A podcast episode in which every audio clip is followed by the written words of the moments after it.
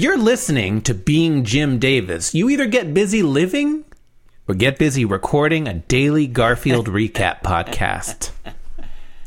Uh, gosh. Yeah. Yeah. Okay. My name is John Gibson and I'm Jim Davis. John, my name is Christopher Winter, and I regret to say that I'm Jim Davis. Hey, 99 days since the last appearance of Lyman in a narrative panel. That's fun. Wow.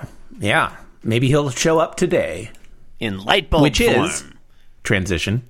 Saturday, April 3rd, 1982. We're reading a Garfield strip. It's the 1385th. Very auspicious number. Uh, what, uh, what's going on here, Chris? John, in today's Garfield, hey, you got your tropes in my meta humor. Well, you got your meta humor in my tropes. Okay. It's today's uh, today's synopsis. Yeah, panel one, Garfield is getting an idea. How did you know, John? I know because there's a, a, a, lit, hovering, incandescent bulb above his head, and he looks excited. Eat your heart he's out. pontificating. Eat your heart out, Scott McCloud. Yeah, fuck you, Scott McCloud. Scott McCloud, if you're not part of the solution, you're part of the problem. Right now, you're part of the problem, Scott McCloud. Yeah. Okay. Uh, panel two, the idea goes away, I guess. Please don't write angry emails to Scott McCloud. No, we love Scott McCloud. Uh, love is strong. this was a bit. Love is strong. Stronger than hate. We have varying degrees of love for Scott McCloud. Feel a variety of things towards Scott McCloud. Or nothing at all. In panel two, it's basically the same, but the light bulb has gone out and Garfield no longer looks excited. In panel three, he has lowered his uh, pontificating arm, Yeah. and it's otherwise identical. And he thinks, "I must have blown a fuse." That's a thing. That's a thing he said. Which I mean, I, it seems a little weird. Like, why would a why would there be a fuse involved? Like, if it's just if the bulb is being powered directly from his mind, He could have just said, like, is there a fuse box in his butt?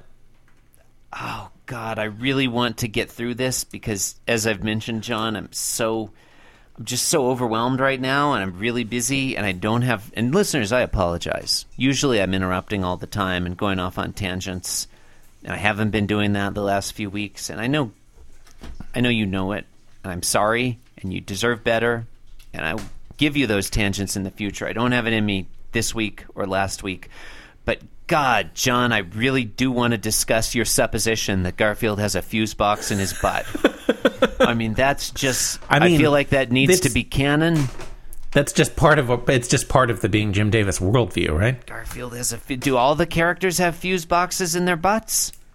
No, I think Garfield has the fuse box for the whole, the whole, uh, the whole, Uh, the whole, the whole, at least all of Indianapolis. Yeah, that's why. He, that's why, like everyone Slash is like Muncie. irrationally focused on him. They're so worried that his fuse, the fuse box in his butt. Yeah. Because John, when the fuse box in Garfield's butt goes out, you can't replace that fuse. It's been well established in canon that Garfield does not have a butthole.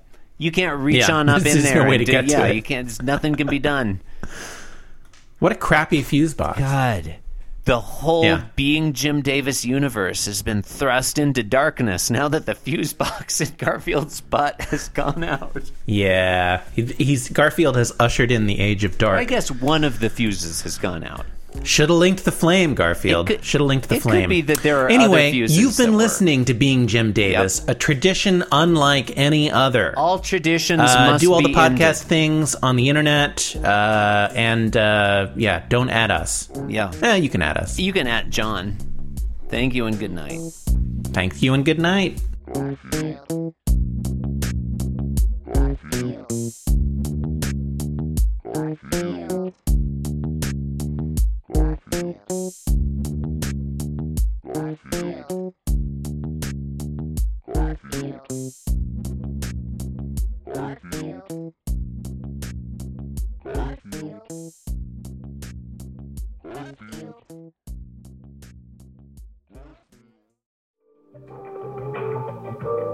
This podcast was brought to you by the Pitch Drop Podcast Network.